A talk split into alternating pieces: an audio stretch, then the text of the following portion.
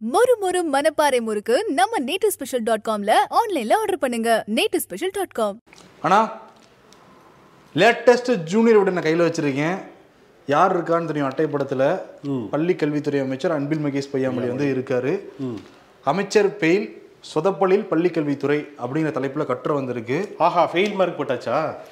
உடனே உடன்பிறப்புகள் முக்கியம் உதயநிதி ரசிகர் மன்றத்தினர் என்ன பண்றாங்கன்னா வேலூர் ராமநாதபுரம் தஞ்சாவூர் போன்ற பல இடங்கள்லையும் ஜூனியர் விகடன் புத்தகத்தை வாங்கி எரிச்சிருக்காங்க.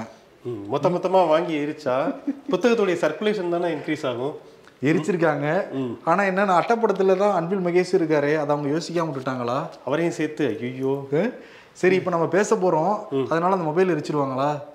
சரி ஓகே. ஷோக்கு டீட்டெயிலாக பேசிடலாம். அந்த கட்டல் என்ன இப்ப இருந்ததுங்கிறத நிறைய பேர் டாட் காம்ல தான் அந்த நியூஸை படிப்பாங்க. என்ன பண்ண போறாங்கங்கிறது தெரியல. ஓகே ஷோக்கில் போய் பேசிடுவோம். Okay. Welcome to the imperfect show நான் உங்கள் நண்பன் சரண். சிபி சக்கரவர்த்தி. கண்டிக்கின்றோம் கண்டிக்கின்றோம். கண்டிக்கின்றோம் கண்டிக்கின்றோம்.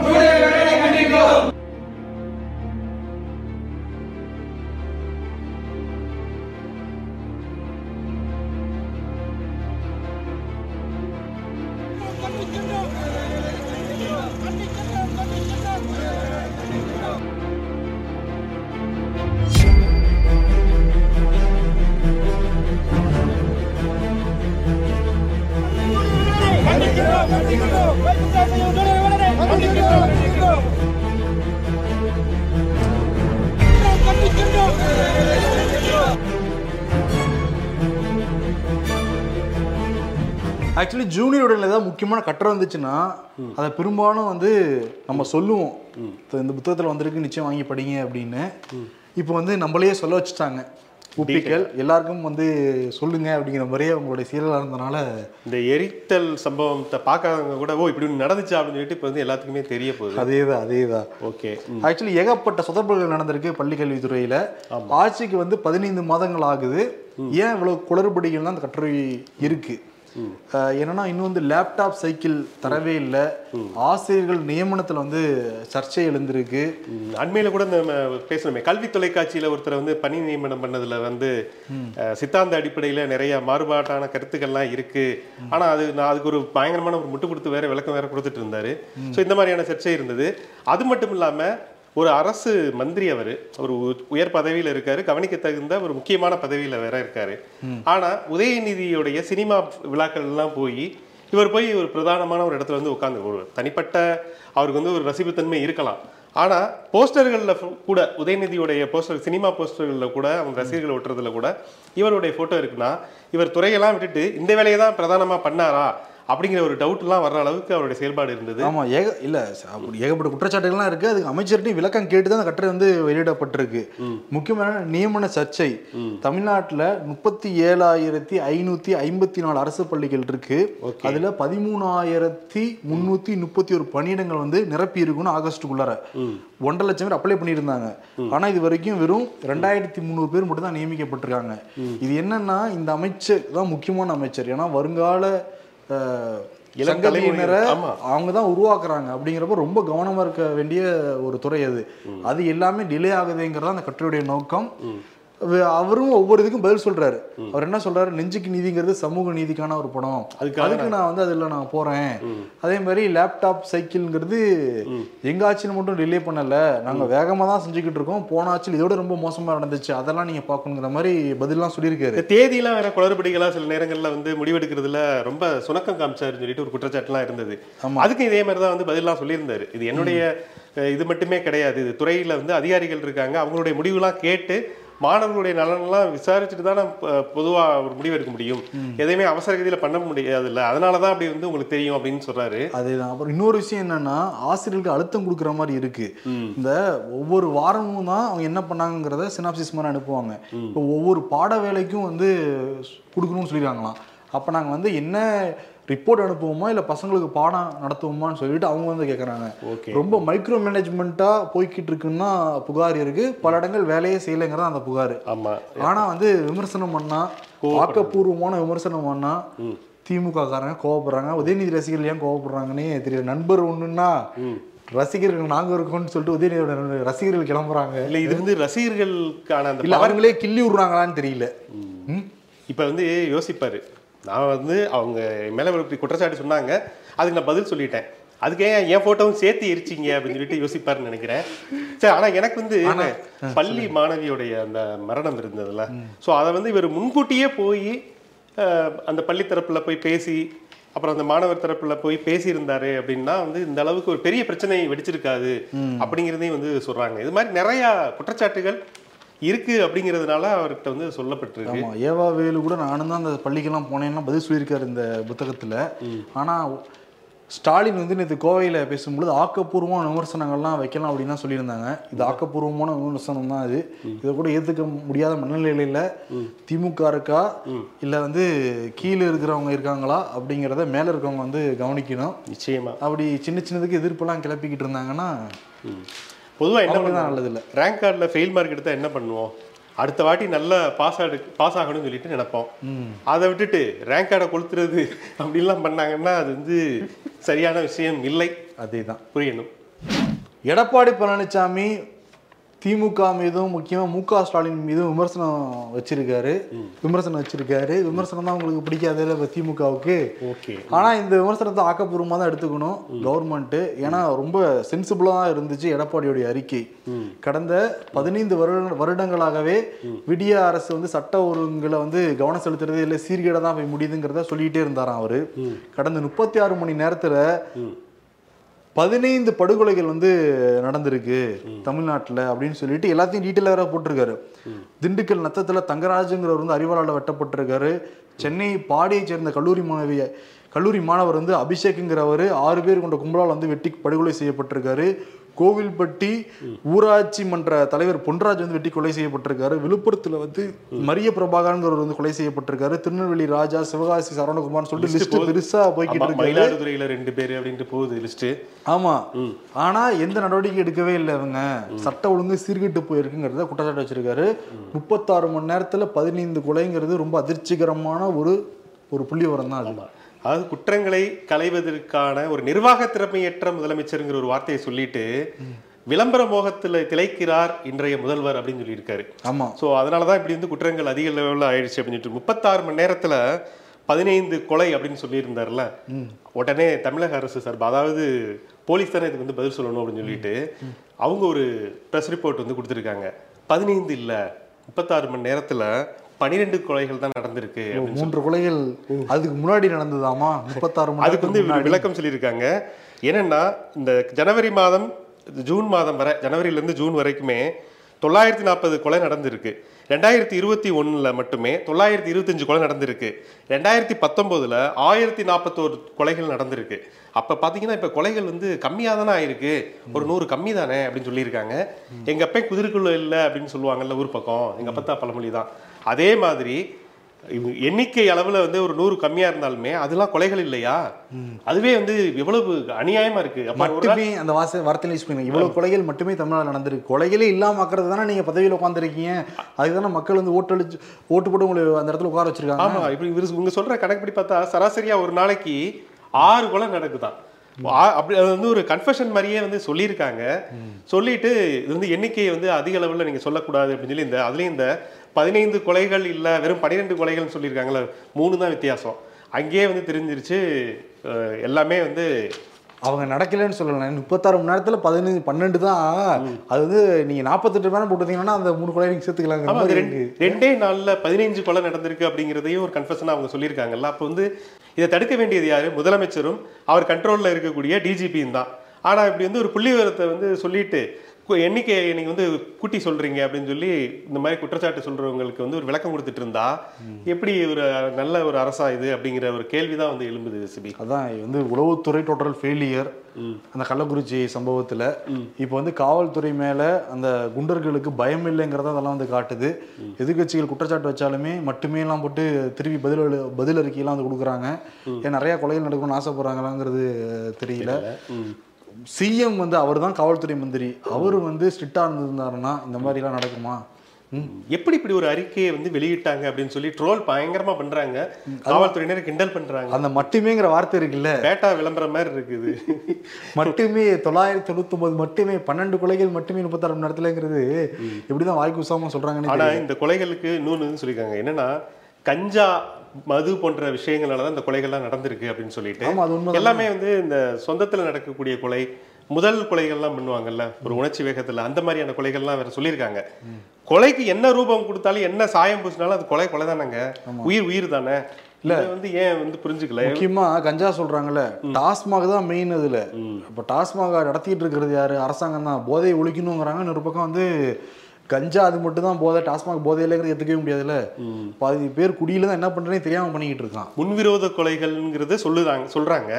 இப்ப முன்விரோதம் இருந்துச்சுன்னா அதை முன்னாடியே வந்து அவங்கள அரெஸ்ட் பண்ணி வார்ன் பண்றதுல காவல்துறைக்கு என்ன சிக்கல் வந்தது? எல்லாமே வந்து தும்ப விட்டு வாழ பிடிக்கிற கதையா தான் போயிட்டு இருக்கு ஓபிஎஸ் இபிஎஸ் அவங்க மாறி மாறி சண்டை போட்டுக்கிறாங்கல்ல. எடப்பாடி பழனிசாமி அந்த தனி நீதிபதி கொடுத்த அந்த தீர்ப்பை எதிர்த்து உயர்நீதிமன்றத்தில் மேல்முறையீடு செஞ்சிருந்தாரு. இரு நீதிபதிகள் கொண்ட அமர்வு வந்து இன்னைக்கு விசாரணைக்கு வந்து எடுத்து விசாரிக்க ஆரம்பிச்சிட்டாங்க. காலையில லஞ்சுக்கு முன்னாடி லஞ்சுக்கு பின்னாடி விசாரணை வந்து போயிட்டு இருந்தது எடப்பாடி தரப்பு என்ன சொல்றாங்கன்னா ரெண்டாயிரத்தி ஐநூத்தி முப்பத்தி ஒன்பது பொதுக்குழு உறுப்பினர்கள் ஒற்றை தலைமைக்கு வந்து ஆதரவு தெரிவிச்சிருந்தாங்க. பிரமாண பத்திரத்தை வந்து அவங்க அழிச்சிருக்காங்க அப்படிங்கிறத சொல்றாரு. எடப்பாடி தரப்பு வந்து நீதிபதிகிட்ட வந்து சொன்னாங்க. பொதுக்குழு முடிவே வந்து இறுதியானது. அதை வந்து ஏத்துக்கணும். ஓபிஎஸ் நலனுக்காக தனி நீதிபதி தீர்ப்பளிச்சிருக்காரு. ஒட்டுமொத்த பொதுக்குழு மெம்பர்ஸை தான் பார்க்கணுமே தவிர ஓபிஎஸ் பார்க்க தேவையில்லைங்கிற மாதிரி எடப்பாடி பழனிசாமி வழக்கறிஞர் வந்து வாதாடினாரு. ஓபிஎஸ் தரப்பு என்ன சொன்னாங்கன்னா பொதுக்குழுவோட அடிப்படை உறுப்பினர்களுக்கு தான் பலம் அதிகம். எந்த எந்த கட்சியிலும் இல்லாத அளவுக்கு எங்க கட்சி வந்து இவ்வளவு தூரம் வளர்ந்துருக்குன்னா அதுக்கு அடிப்படை உறுப்பினர்கள் தான் காரணம். அவங்க தான் சக்தி வாய்ந்தவங்க எங்களுடைய கட்சியிலேயே. பயிலால தான் அப்படிதான் இருக்கு. அதனால அவரால் தேர்ந்தெடுக்கப்பட்டவர் தான் ஒருங்கிணைப்பாளர் ஓபிஎஸ் அதுதான் செல்லுபடி ஆகணும்னு சொல்லிட்டு அவங்க ஓகே. அதிமுக பொதுக்குழுக்கு எதிராக செயல்படுற நபர் அடிப்படை உறுப்பினர் கூட கிடையாது. அந்த வகையில் பார்த்தோம்னா ஓபிஎஸ் வந்து அடிப்படை உறுப்பினர் கூட கிடையாது. ஸோ அவர் சொல்ற பேச்செல்லாம் கேட்காதீங்க அப்படிங்கிறது எடப்பாடி தரப்பு வாதமா இருக்கு. அப்படியே மாத்தி மாத்தி வாதம் வச்சுக்கிட்டே இருக்காங்க. எடப்பாடி பழனிசாமி ஸ்ட்ரிக்டா சொல்லிட்டாரு. ஓபிஎஸ் கூட சேரத்துக்கான வாய்ப்பே இல்ல. அப்படிங்கிறாங்க. சேர்ந்து ஏன்னா சேர்ந்து ஏதாவது பண்ணுங்க. ஏன்னா கட்சியோடைய இதுபடி பார்த்தோம்னா அது ஏற்கனவே கொடுத்த அந்த தீர்ப்பை வச்சு தான் எப்பவுமே நீதித்துறையில அடுத்தடுத்த தீர்ப்பு சொல்லுவாங்க. ஸோ அந்த நீதிமன்றத்துல அந்த நீதிபதி கடைசியா என்ன சொன்னாரு அப்படின்னா நீங்க ரெண்டு பேரும் அதாவது ஏற்கனவே இருந்த முறையே செல்லும்னு சொன்னதுனால இவங்களுக்கு வந்து அந்த பொதுக்குழு அப்படிங்கிற ஒரு விஷயத்த ரெண்டு பேர் சேர்ந்து தான் கூட்டணும் அப்படிங்கிற இதுல இருக்கு. ஒருங்கிணைப்பாளர் இணை ஒருங்கிணைப்பாளர் அப்படின்னு சொல்லி. இப்ப இந்த இதுக்கு வந்து வேற வாய்ப்பே இல்லைங்கிற மாதிரி இப்ப போயிட்டு இருக்கு. அதனால கிடைக்கிற பாயிண்ட் எல்லாம் எடுத்து மாத்தி மாத்தி பேசிட்டு இருக்காங்க. இது வந்து தொடர்கதையா போயிட்டே இருக்கு சிபி. நாளைக்கும் தொடரும். தொடரும். பார்ப்போம். இரு நீதிபதிகள் கொண்ட அமர்வு யாருக்கு தீர்ப்பளிக்க போறாங்கங்கிறது இந்த பஞ்சாயத்து ஓயவே ஓயாது. கே நேரு கடந்த ஒரு வாரமாவே சீன் வந்துகிட்டே இருக்காரு. முதல்ல வந்து மேயர் பிரியா அம்மா வாமா உட்காருமா அப்படின்லாம் வந்து சொன்னார்ல. அந்த வீடியோ கிளிப்பிங் பயங்கர வைரல் ஆச்சு. மேயர் அதுக்கு வந்து விளக்கம் கொடுத்துருக்காங்க. இல்லை எங்க அப்பா மாதிரி அவரு நீ உரிமையிலலாம் சொல்லவே இல்லை உரிமையில தான் சொன்னார் அப்படிங்கிற மாதிரி மேயர் விளக்கம் கொடுத்துருந்தாரு. நேற்று வந்து திருவண்ணாமலைக்கு ஆய்வுக்கு போயிருக்காரு கே. நேரு. அங்க வந்து அதிகாரிகள் முன்னாடி எல்லாரும் தரவுகள் எடுத்துட்டு வரணும். அவர் சொல்ற லாஜிக் இருக்கு. தரவுகள் கேட்டா யாரும் சொல்றது கிடையாதுண்ணா. வரவு செலவு கணக்கு கேட்டா தெரிய மாட்டேங்கிறான் எவ்வளவு மக்கள் தொகை கேட்டா தெரிய மாட்டேங்கிறான் அதனால முந்திரி பருப்பு சாப்பிட மட்டும் வராதீங்க. தரவுன்னு எடுத்துட்டு வாங்க மீட்டிங்க்குன்னு சொல்லி அனுப்பிச்சு விட்டுருந்தாரு. அதுக்குள்ள ஒரு மீட்டிங்ல பேசின வீடியோ வந்து வைரல் ஆயிருச்சு. ஒரு காவல்துறை அதிகாரியை பத்தி மேடையிலே குறிப்பிடுறாரு. அது பிஜேபி ஐடிவிங்க எடுத்து பயங்கரமா ஷேர் பண்றாங்க. ஆனா பேசுனது கேட்ட அதிர்ச்சியா தான் இருக்கு. என்னப்பா ஓப்பனா கன்ஃபெஷன் கொடுக்குறவங்க அப்படிங்கிற மாதிரியே தான் இருக்கு. அவருக்கு எப்பவுமே கொஞ்சம் வெளிப்படையா பேசுவாரு. வாக்கு சரியில்லை வாயில அப்படின்னு சொல்லுவாங்க. இவ்வளவு வெளிப்படையா பேசுவாரு அப்படிங்கிற மாதிரி உடன்பிறப்புகளே என்ன பதில் சொல்றதுங்கிறது தெரியாத மாதிரி இணையதளத்துல போயிட்டு இருந்துச்சு. பிஜேபிக்கும் ஊபிக்கும் சரிண்ணா. ராஜாத்தி அம்மாள் ஜெர்மனி போறாங்க. ஆமா இங்க உள்ள போன் மருத்துவமனை மருத்துவ பல்கலைக்கழகத்துல வந்து அவங்களுக்கு வந்து சிகிச்சை. எதனால அப்படின்னா அவங்களுக்கு வந்து உணவு செரிமானத்துல வந்து ப்ராப்ளம் இருந்தது. அதுக்காக வந்து இங்க அப்பல்லோலாம் காமிக்கணும்னு சொல்லி கனிமொழி தரப்பு அவங்களுக்கு நெருங்கிய வட்டாரத்தில் இருக்கக்கூடிய மருத்துவர்கள்ட்ட போய் கலந்தாலோசனை பண்ணியிருக்காங்க. நாளை மாலை வந்து ஜெர்மனிக்கு வந்து கிளம்புறாங்களா அதுக்கான ஏற்பாடை கனிமொழி தான் வந்து கவனிச்சுக்கிறாங்க. ஏன்னா கூட போகிறது அவங்க தான். கூட்டிகிட்டு போய் பத்திரமாக சிகிச்சை அளித்து கூட்டிகிட்டு வரணும் அப்படிங்கிறதுனால அவங்க வந்து இப்போ ஃபுல்லாக ஒரு பாச மோடுக்கு வந்து மாறி இருக்காங்க கனிமொழி. ஓகே. இந்த சைடு வந்து விஜயகாந்த் இன்னைக்கு எழுபதாவது பிறந்த தினம்.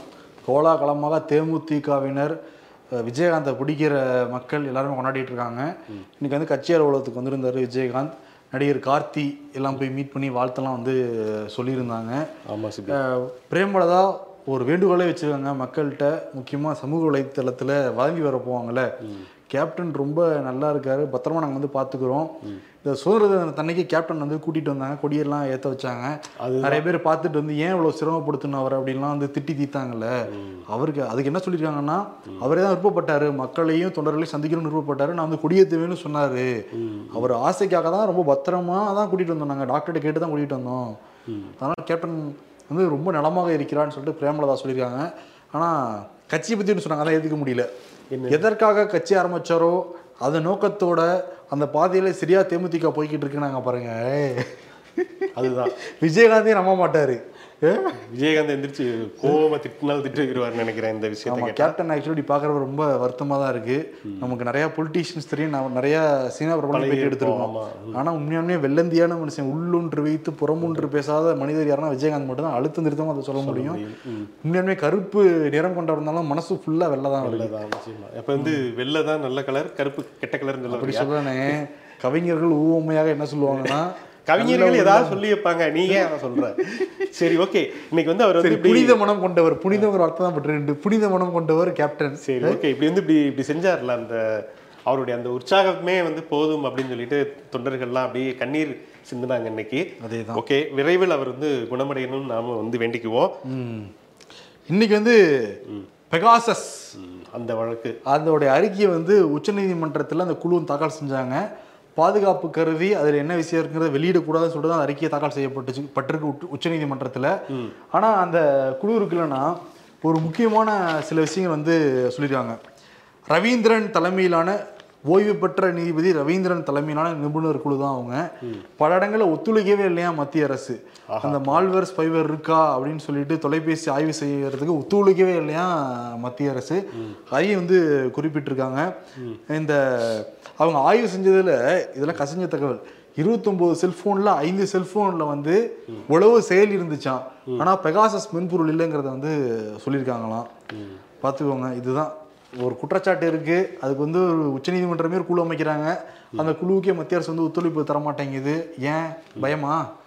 வெளியே வந்துருங்கிற பயமா? ஆமா. எப்பவுமே இந்த மாதிரி தான் அதாவது இதுவே எதிர்க்கட்சியின் மேல இந்த மாதிரி ஒரு குற்றச்சாட்டு இருந்துச்சுன்னா துரித கதியில செயல்படுவாங்க. ரொம்ப பெர்ஃபெக்ட்டா வேலை பார்ப்பாங்க. எல்லாமே பாயும். எல்லா கமான் மை பாய்ஸ் அப்படின்னாலே சிபிஐ வரும் அமலாக்கத்துறை வரும் இருக்கிற எல்லா எல்லா எல்லா துறையினரும் வந்து அப்படி அவ்வளவு பெர்ஃபெக்ட்டா வேலை பார்ப்பாங்க.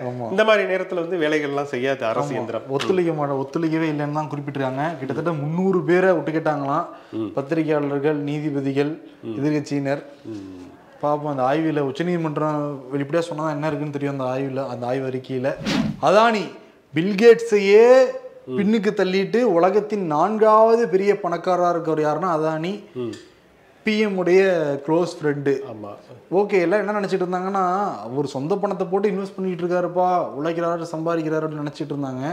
இப்போ வந்து அதான் என்டிடி வந்து வங்கி கிட்ட அவருடைய செல்வாக்கை பயன்படுத்துறாரு. பிரதமருடைய நண்பர்களால வங்கியும் உடனே உடனே கடன் தராங்க அப்படின்லாம் குறிப்பிட்டு எழுதியிருந்தாங்க. உடனே தான் என்டிடிவியோட ஷேரே போய் அதானி வந்து வாங்குறாங்கிற செய்திலாம் வெளியே வந்துச்சு. நேற்று நம்ம ஷோல வந்து பேசிட்டு இருந்தோம். அதில் என்ன எழுதியிருந்ததுன்னா நிதிநிலை ஆய்வு செய்யும் கிரெடிட் சைட்ஸ் வந்து ஒரு எச்சரிக்கை எடுத்திருந்தாங்க இதுனா ரொம்ப கடன் வாங்குறாரு. இந்த கடன்லாம் கட்ட முடியாம போச்சுன்னா பெரிய விபரீதம் ஆகும் அப்படின்லாம் வந்து சொல்லியிருக்காங்க. எவ்வளோ கடன்னா வெறும் வெறும் இல்லை தமிழக அரசு ஃபார்மேட்ல வரும். மட்டுமே. மட்டுமே. ரெண்டு லட்சம் கோடி மட்டுமே ரெண்டு லட்சத்தி இருபத்தி ஓராயிரம் கோடி மட்டுமே கடன் வாங்கியிருக்காராம் அதானி. ஆனா அவர்கிட்டே பணம் இருக்கானா? ஆனா அந்த பணத்தை வெளியெடுக்காம வங்கி கிட்ட கடன் வாங்கி ஒருவேளை நண்பர் கூட சொல்லியிருந்திருக்கலாம். நீங்க ஏன் வந்து ரொம்ப சிரமப்படுறீங்க?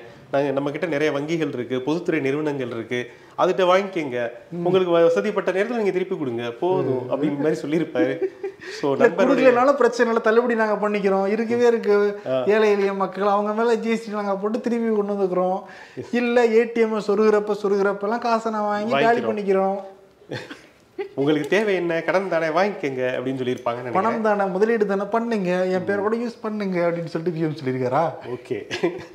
சரி இன்னொரு விஷயம். ஜார்க்கண்ட் மாநிலத்துடைய முதல்வர் இதுக்கு முன்னாடி வந்து அவருடைய அப்பா சிபு சோரன் அவர் மீது ஊழல் குற்றச்சாட்டு நிறைய இருந்தது அவர் மேல. அவருடைய பையன் ஹேமந்த் சோரன் இவர் மேல வந்து ஊழல் குற்றச்சாட்டு இல்லை அப்படின்னு பார்த்தோம்னா இப்போ ஒரு ஊழல் குற்றச்சாட்டுக்காகவே அவருடைய பதவி பறிபோகிற அளவுக்கு ஒரு பிரச்சனையில மாட்டிக்கிட்டாரு. பொதுவாகவே இந்த மாதிரி சிஎம்ல சிஎம் பதவியில் இருக்கிறவங்க ஏதாவது பொதுத்துறை நிறுவனங்கள் எதுவுமே வந்து வாங்கவே கூடாது.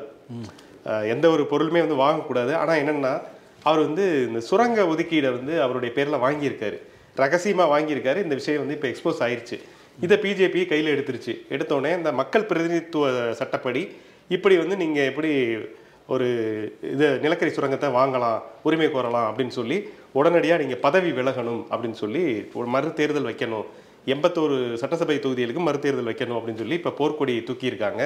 இப்போதைக்கினும் அவருடைய எம்எல்ஏ பதவியை தேர்தல் ஆணையமே வந்து பறிச்சிருக்கு. ஸோ இப்போ அவருடைய பதவியை இப்போ தக்க வச்சுக்கணும்னா நிச்சயமா அஹ், தேர்தலை சந்திக்க வேண்டிய ஒரு சூழல்ல மாட்டிக்கிட்டாரு ஹேமந்த் சோரன்.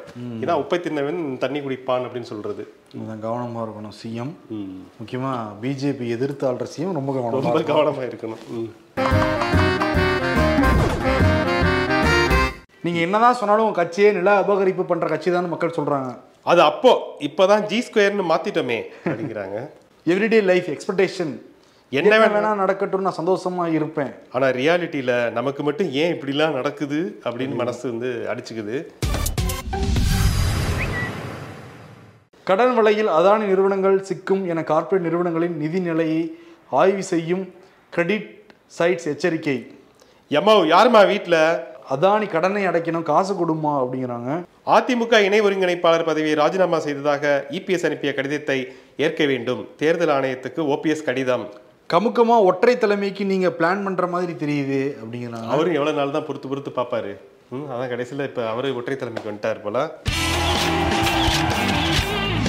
இன்னைக்கு விருது யாருக்கு அப்படின்னா எடப்பாடி பழனிசாமி ஒரு குற்றச்சாட்டாவே வச்சிருக்காரு புள்ளி விவரங்களா கொலைகள் எத்தனை நடந்திருக்கு தமிழ்நாட்டில் அப்படின்னு சொல்லியிருக்காரு. ஸோ இதுக்காகவே வந்து ஒரு அவார்டு கொடுக்கலாம். ஏன் இது மறக்கவும் இல்லை இவங்களே.